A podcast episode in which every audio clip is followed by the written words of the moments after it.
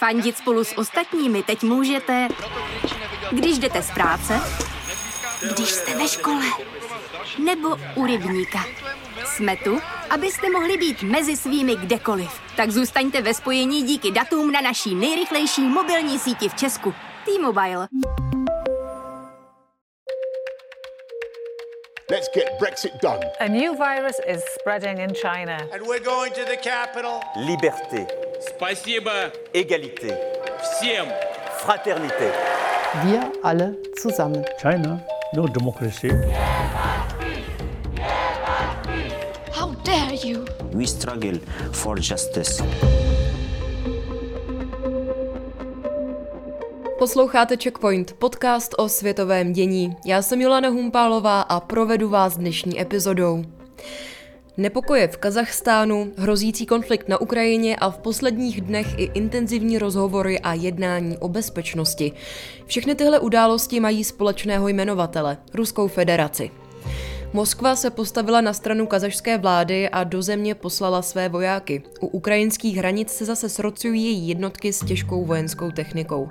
Takové kroky vyvolávají plno otázek a v dnešní epizodě Checkpointu pár z nich zodpoví politický geograf Michal Romancov z Fakulty sociálních věd Univerzity Karlovy. V následujícím rozhovoru probereme, jaké vztahy panují mezi Ruskem a postsovětským Kazachstánem a jestli si může tato středoazijská země dovolit ruské přítomnosti vzdorovat. Zaměříme se také na otázku hrozícího ozbrojeného konfliktu mezi Ruskem a Ukrajinou, potažmo i Západem. Mělo by na to Ukrajinu bránit? Jak pevné je spojenectví Západu? A neukazují před sebou mocnosti jen svaly? I v dnešní epizodě uslyšíte taky jednoho z mých kolegů ze zahraniční redakce Seznam zpráv, tentokrát Filipa Harcera, který vysvětlí současnou politickou situaci v Maďarsku.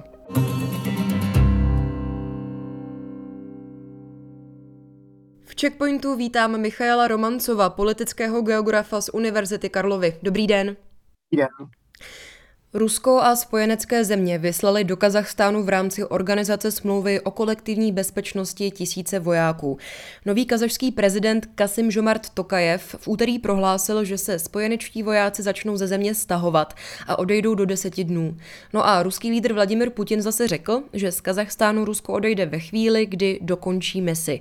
Takže já se vás ptám, kdy se podle vás ruské jednotky z této středoazijské země s bohatými ropnými zásobami stáhnou a dojde na to vůbec?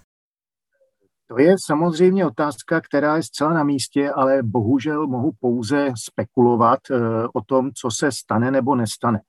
Eh, teoreticky by skutečně k tomu stažení dojít mělo, protože už v okamžiku, kdy tam primárně Rusko šlo, vedle ruských jednotek tam ještě eh, své v zásadě nepatrné eh, jak si jednotky eh, vyslali i Arméni, asi 70 mužů a Bělorusové, asi stovku. Eh, takže gros toho asi třítisícového kontingentu jsou Rusové. Tak v okamžiku, kdy už tam šli, tak říkali, že je to dočasné což samozřejmě zejména tady u nás v českém prostředí eh, potom zbuzuje ty asociace na ten takzvaně dočasný pobyt sovětských vojsk, který, kdyby se sovětský svaz nerozpadl, tak by pravděpodobně byl eh, jaksi eh, na věčné časy a trval nakonec 20 let. Nicméně, už bylo řečeno uh, prezidentem Tokajevem, že by se uh, ten kontingent měl začít stahovat.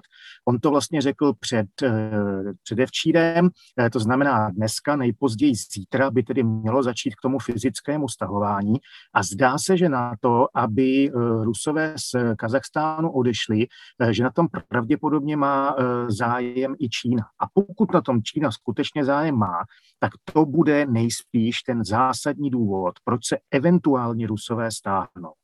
Ale pokud na tom velký čínský nebo zásadní čínský eh, vliv není, tak si je těžko představit, že by skutečně Kazaši byli schopni eh, Rusy v okamžiku, kdy se jednou v relativně velké množství na jejich území už objevili, aby se stáhli zcela.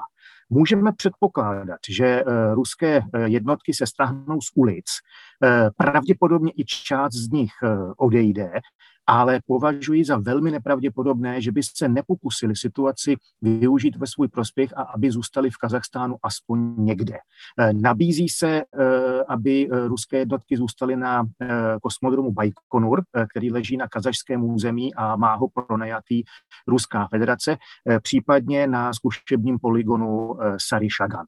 Ale myslím si v tento okamžik, že skutečně důležitý je, nebo rozhodující vlastně slovo bude mít Peking a pokud Peking nechce, aby Rusové byli v Kazachstánu, a nebo pokud jejich přítomnost nepodmíní tím, že tam zároveň budou přítomna i čínská vojska, tak si myslím, že k tomu úplnému stažení nedojde. V jaké pozici nyní je Rusko vůči postsovětskému Kazachstánu? Jaké mezi sebou mají tyto dvě země vztahy? Dlouhou dobu to vypadalo, že Rusko a Kazachstán spolu v zásadě žádný velký problém nemají. Kazachstán se při nejmenším z pohledu ze střední Evropy nebo ze světa nebo z daleka, či jak to nazvat, jevil být relativně úspěšnou politicky nebo vnitropoliticky stabilní zemí, kde dlouholetý vůdce Nursultan Nazarbajev vytvořil režim, který nepochybně byl autoritářský, nepochybně to byl vlastně vláda jeho osobní a jeho rodinného klanu, ale to v těch středoazijských podmínkách postsovětských není nic výjimečného, ale dařilo se mu velice obratně lavírovat mezi vlivem Ruska na straně jedné a Číny na straně druhé. Zatím tedy tomu tak bylo. Teď právě ten příchod ruských vojáků může tuhle tu křehkou rovnováhu zvrátit, ale na to si budeme muset počkat. Nicméně ještě, abych se vrátil k tomu, na co jste se ptala, tak ten vztah mezi, řekněme, Moskvou a Astanou, z níž se stal Nursultan, tedy hlavním městem Kazachstánu, byl v zásadě pragmatický, ale tím to končí. Oni sice všichni postsovětští vůdci mají potřebu dávat najevo, že vztahy s těmi ostatními, řekněme, kumpány, kteří se drží u moci v postsovětských republikách, že jsou vřelé, bratrské, ale to je jenom takové divadlo pro veřejné mínění. Může si tedy Kazachstán čistě hypoteticky dovolit vzdorovat případné dlouhodobé přítomnosti ruských jednotek na svém území? Já si myslím, že jeho šance v tomto ohledu jsou skutečně velice omezené. Rusko je mnohonásobně silnější vojensky, na rozdíl od Kazachstánu například je to stála stálý člen Rady bezpečnosti Organizace spojených národů a je vlastně krajně nepravděpodobné, že by se kvůli Kazachstánu někdo chtěl s Ruskem jaksi pustit do křížku. Jak už jsem říkal před chvílí, za perspektivně jaksi nejslibnější považuji tu možnost, že by se Kazaši pokusili vlastně vytlačit Rusy díky spolupráci s Číňany. Nicméně to zase bude samozřejmě znamenat, že vzroste jejich závislost na Číně a upřímně řečeno, máte-li si vybrat mezi Ruskem nebo Čínou, tak k tomu se asi nejlépe hodí to naše známé přísloví z bláta do louže. Posuňme se z Kazachstánu na západ. Ruské jednotky se momentálně pohybují i u ukrajinských hranic a hrozící konflikt už zase pár dobrých týdnů rezonuje v médiích. Proč k přesunu ruských vojáků k hranicím s Ukrajinou došlo právě teď? S největší pravděpodobností zatím stojí ruská snaha jak si posílit svou pozici u těch jednacích stolů, protože v těchto dnech jsme vlastně uprostřed série jednání mezi Moskvou a Washingtonem, respektive Moskvou na straně jedné a Severoatlantickou aliancí na straně, na straně druhé.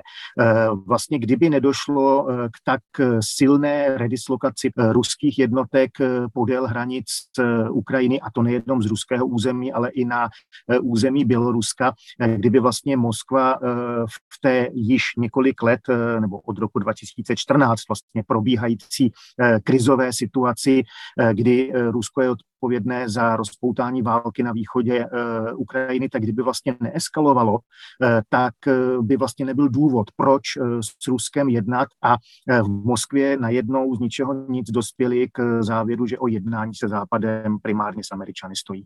Co by Rusko z ozbrojeného střetu s Ukrajinou získalo? Víme konkrétně? Eh, Rusové eh, s největší pravděpodobností, když v roce 2014, už jsem říkal, rozpoutali válku na východě Ukrajiny, tak si s největší pravděpodobností mysleli, že jim vlastně Ukrajina celá spadne do klína, podobně jako se to stalo s Krymem. Když se ukázalo, že je tam Eh, poměrně ale silný odpor, tak možná chvíli uvažovali o tom, že by eh, vlastně odřízli Ukrajinu od moře, že by vlastně obsadili v Ukrajině eh, ten prostor ležící zhruba od Charkova po Oděsu, případně až vlastně, že by protáhli ten pás podél pobřeží až eh, k Moldávii a tím pádem vlastně by vytvořili pozemní most eh, mezi eh, další ruskou separatistickou vlastně enklávou, která, nebo exklávou tedy z ruského pohledu, kterou známe jakožto podněstří v Moldávii. Nicméně žádný z těchto těch cílů se jim realizovat nepodařilo a ruská přítomnost, vojenská přítomnost na Ukrajině zůstává omezená jaksi pouze na území té takzvané Doněcké a Luhanské eh, lidové eh, republiky. Pokud by se teď znovu pustili jaksi vojensky proti Ukrajině, tak můžeme opět jenom spekulovat, zda by měli zájem obsadit zemi celou, nebo zda by se, řekněme, zarazili někde na Dněpru, nebo by se spokojili s tím, co jsem před chvilkou naznačil. To všechno je možné. A pokud jde o ty cíle, tak eh, vlastně ten nejvýznamnější asi cíl eh, by byl ten, že by Putin eh, tím, jak, jak si by se zachoval, tak by vlastně v očích světa se stal ještě, hm, řekněme, drsnějším vůdcem, než jakým se jeví v současnosti. Někteří autoři uvažují o tom, že vlastně kdyby se Rusku podařilo obsadit další ukrajinská území, že by se pod jeho kontrolu dostali továrny, ve kterých se již v sovětských dobách eh, vyráběly některé zbraně, respektive zbraňové komponenty, eh, jichž má eh, vlastně Ruská federace nedostatek, takže je možné, že někdo kalkuluje i s tím letím, řekněme, bezprostředním ekonomickým ziskem, ale ono jsou to upřímně řečeno všechno jenom dohady. Ono je to nejspíš zřejmé, ale mohl byste připomenout, co by pro Rusko znamenalo členství, to teoretické členství Ukrajiny v NATO? Uh, upřímně řečeno, uh, Rusové uh, z NATO dělají neuvěřitelného strašáka, primárně pro své vlastní obyvatelstvo. Předpokládejme, že profesionálové na ruské straně velice dobře vědí, co je Severoatlantická aliance zač.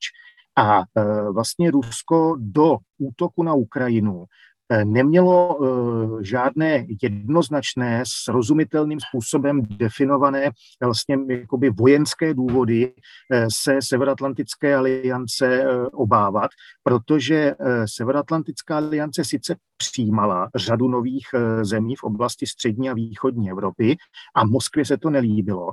Nicméně to, že ty země byly přijaty do aliance, tehdy naprosto neznamenalo, že by na jejich území byly umístěny ať už jednotky, natož pak snad eh, strategické jaderné zbraně nebo něco podobného, z čeho Rusko, řekněme, oprávněně eh, strach mít může.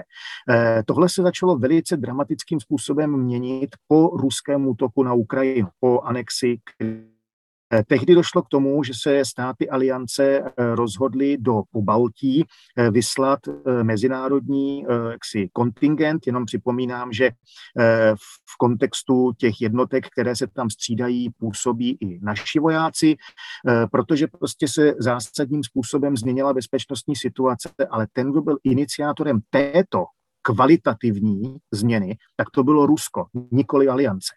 Eh, vlastně se dá říci, že před rokem 2014 země, které vstoupily eh, do NATO, tak sice na eh, pomyslné mapě zmodrali, pokud Severoatlantické alianci, jak si přiznáme tu modrou barvu, ale z hlediska jejich vojenského potenciálu, zejména útočného potenciálu, jehož by se Rusko případně mohlo bát, tak tam nedošlo k žádné změně. Ta situace se změnila teprve po roce 2014.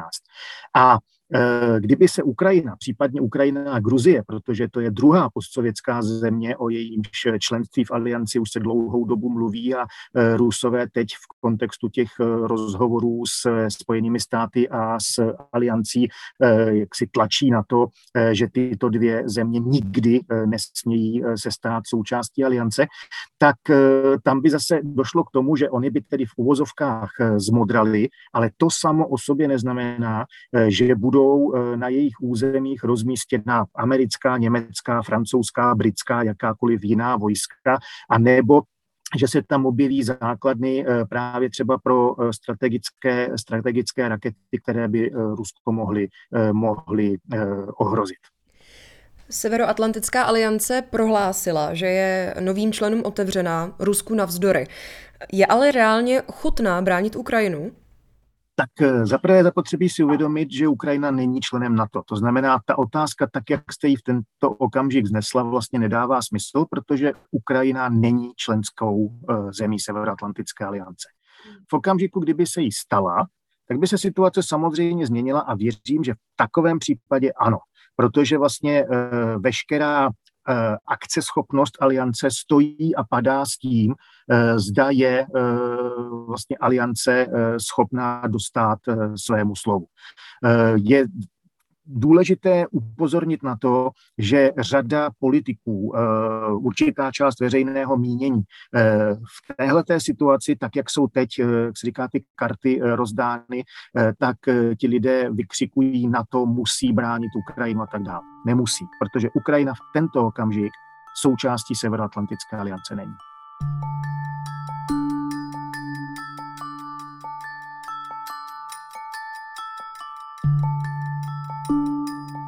Posloucháte podcast Checkpoint. S politickým geografem Michaelem Romancovem v něm rozebíráme rozpínavost Ruska. Než se pustíme do druhé části rozhovoru, můj kolega Filip Harcer ve stručnosti vysvětlí, proč jsou dubnové volby v Maďarsku důležité pro další směřování země. Maďaři už vědí, kdy budou volit nové poslance. Volby, na které se upře pozornost Evropy, se budou konat 3. dubna. Premiérovi Viktoru Orbánovi a jeho konzervativní straně Fides v jde o udržení u moci. Orbán v Maďarsku vládne už 12 let. Proti premiérovi se spojila fronta opozičních stran od levice, liberálů, zelených až po pravici. Jejím kandidátem je Petr Markizaj, starosta města na jihu Maďarska. Šance obou bloků jsou vyrovnané. Orbán chce své konzervativní voliče mobilizovat i jinak než volebním programem. Na volební den totiž bylo vyhlášeno i referendum o sexuálních menšinách. Voliči budou odpovídat na čtyři otázky týkající se programu sexuální výchovy ve školách a dostupnosti informací o změně pohlaví. Filipovy texty o střední Evropě i další články o zahraničním dění najdete v rubrice Svět na webu Seznam zpráv. A teď už zpátky k rozhovoru s Michálem Romancovem.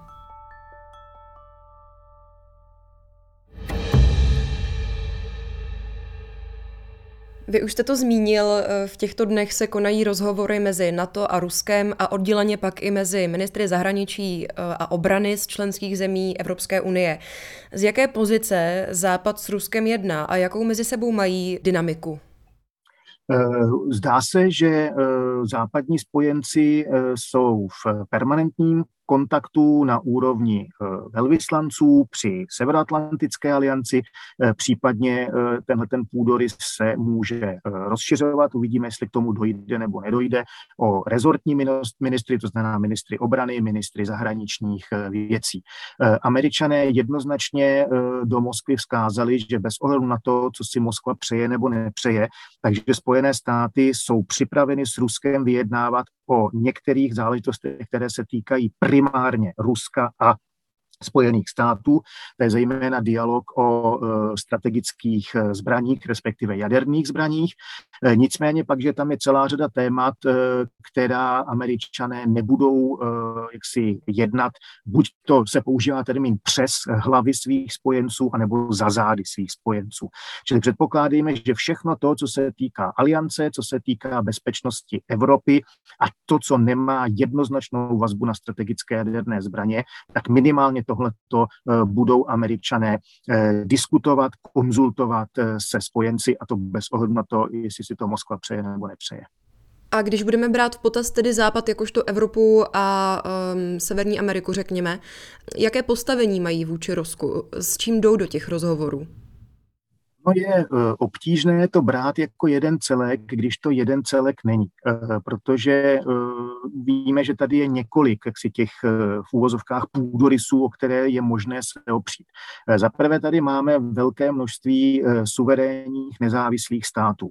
Za druhé tady máme Severoatlantickou alianci, která samozřejmě združuje pouze suverénní nezávislé státy. A pak tady máme Evropskou unii, která samozřejmě také združuje suverénní nezávislé státy, ale jde o to, že ne všechny členské státy Evropské unie jsou členy Severoatlantické aliance, respektive e, naopak. E, takže e, jak si my můžeme sice hovořit o takzvaném kolektivním západu, ale když jde o vztahy s Ruskem, tak e, máme prostě na jednu stranu, na jedné straně máme e, něco kolem, řekněme, 30 entit států a na straně druhé máme jenom to Rusko. Co je pro nás teď obrovský problém, Rusko si je tohoto vědomo a Rusko říká, my se budeme bavit jenom s Američany. Vy ostatní, včetně Němců, Britů, Francouzů, prostě pro nás teď nejste důležití.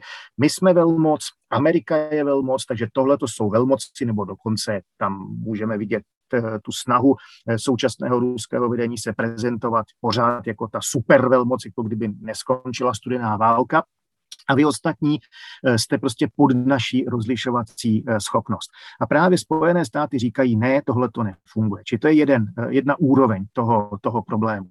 Eh, a druhá úroveň toho problému je ta, že eh, ta západní eh, entita je nesrovnatelně silnější ve všech jaksi měřitelných ohledech, pokud jde o lidský potenciál, vědecký potenciál, inovativní potenciál, pokud jde o počet obyvatel, pokud jde o ekonomické bohatství a tak dále a je stejně silná díky Spojeným státům eh, jako Rusko v oblasti eh, vojenské. Samozřejmě, že to velké množství eh, zemí, které jsou na straně západu, tak by byly schopny postavit do pole větší množství vojáků, obrněné techniky, letadel a tak dál, než Rusko. Ale co je podstatné v té oblasti strategických jaderných zbraní, tak tady je parita mezi Spojenými státy a Ruskou federací. Čili eh, Rusko ve všech ohledech, eh, které se dají měřit, je slabší, možná s tou jedinou výjimkou, že Rusko je jedno, eh, je v tento okamžik poslušné tedy vůle eh, svého politického vůdce, zatímco na té druhé straně je eh, jaksi ta velká skupina zemí, která pochopitelně reaguje nesrovnatelně pomaleji, protože je zapotřebí, neboť se jedná o společenství demokratických zemí, aby ty země všechny měly možnost se vyjádřit k tomu, co se jich týká. Když se podíváme na to, jak momentálně probíhají ty rozhovory mezi uh, Spojenými státy a Ruskem, uh, respektive Západem a Ruskem, hrozí něco většího, nějaký reálný konflikt, nebo je to spíš jenom takové poměřování a napínání svalů? Já bych na tuhle otázku rád znal odpověď, ale ne, netuším. Eh, je bohužel možné, eh, že to přeroste do otevřeného konfliktu. Eh, já pevně doufám, že ne, že nakonec na ruské straně převáží rozum. Rusové si musí být vědomi, že to, co američanům potažmo alianci vlastně sdělili, tak to není návrh jednání, to je ultimátum neexistuje žádný důvod, proč by ať už Spojené státy nebo NATO eh, měli ruská ultimáta eh, přijímat. Eh, Američané, protože to je primárně na nich v tento okamžik, tak jednoznačně řekli to, co už jsem říkal před chvílí, to znamená, ano, jsme připraveni jednat, jsou věci, o kterých můžeme jednat a budeme klidně jednat pouze s Ruskem, ale většina té agendy se týká nás a našich spojenců a my budeme jednat pouze v souladu s našimi eh, spojenci. Moskva na tohle vrčí, prská, eh, ale já jsem přesvědčen, že jí nakonec nezbyde nic jiného, než to akceptovat. Mluvíme o vztazích západních spojenců s Ruskem. Eh, mě by ale ještě zajímalo, jaké vztahy vlastně panují v současnosti mezi spojenci jako takovými. Eh, když si vzpomenu třeba na tu nedávnou krizi kvůli bezpečnostnímu paktu AUKUS, tedy smlouvě mezi Austrálií, Spojenými státy a Velkou Británií, která způsobila, eh, řekněme, diplomatické dusno, zejména ze strany Francie tak jestli může být řeč o nějakém pevném spojenectví, nebo jestli prostě neexistuje mezi, nimi, mezi těmi zeměmi nějaký rozkol momentálně? Samozřejmě, že mezi členskými státy, ať už Evropské unie nebo Severoatlantické aliance, existují, a co je podstatné, vždycky existovaly spory. Nicméně, protože se jedná o e, demokratické státy, e, v EU platí e, zatím stoprocentně, e, uvidíme, co se bude dít s Maďarskem a v, na to to platí o většině těch zemí, protože třeba o dnešním Turecku e, už není možné mluvit jako o demokratické zemi. Nicméně, jak Evropská unie, tak Severoatlantická aliance už tady jsou nějakou dobu, mají za sebou celou řadu vážných politických krizí a ty země, respektive jejich představitelé, jsou zvyklí na to, že o problémech se diskutuje a že se hledá politická dohoda nebo politické východisko. Velice často to trvá dlouhou dobu, je to komplikované, ale zatím se vždycky podařilo vlastně ty, ta východiska najít. Já jsem přesvědčen, že tomu tak bude i v téhleté situaci a například ta roztržka mezi Francií a Američany a Brity v souvislosti s AUKUSem, kterou jste zmínila, to je velice dobrý příklad.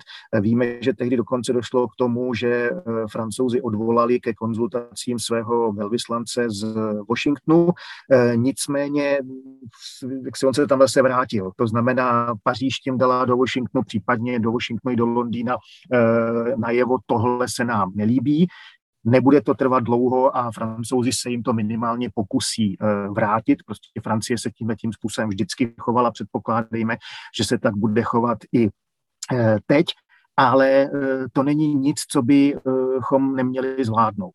Eh, všichni vědí, že eh, Evropská unie ani na to, že to není monolit, který je ovládán z jednoho jediného centra nebo jednou jedinou politickou vůlí. Naopak, takovýmhle monolitickým způsobem se svého času pokoušel působit Sovětský svaz a Sovětský svaz už není, zatímco Aliance a Unie tady nadále, nadále jsou. Hostem dnešní epizody byl politický geograf Michal Romancov. Děkuji za rozhovor. Já děkuji za pozvání. Pro dnešek je to z Checkpointu všechno. I tentokrát budu ráda za zpětnou vazbu. Psát mi můžete na adresu audiozavináč.cz, komentovat nebo hodnotit se pak dá v podcastových aplikacích a Checkpoint najdete i na naší platformě podcasty.cz. Taky zkuste. No a kdo by chtěl podcast šířit dál, na Twitteru fungujeme pod hashtagem checkpoint.cz. Já už přeju hezký zbytek týdne a mějte se skvěle. Těším se zase příště. Naslyšenou.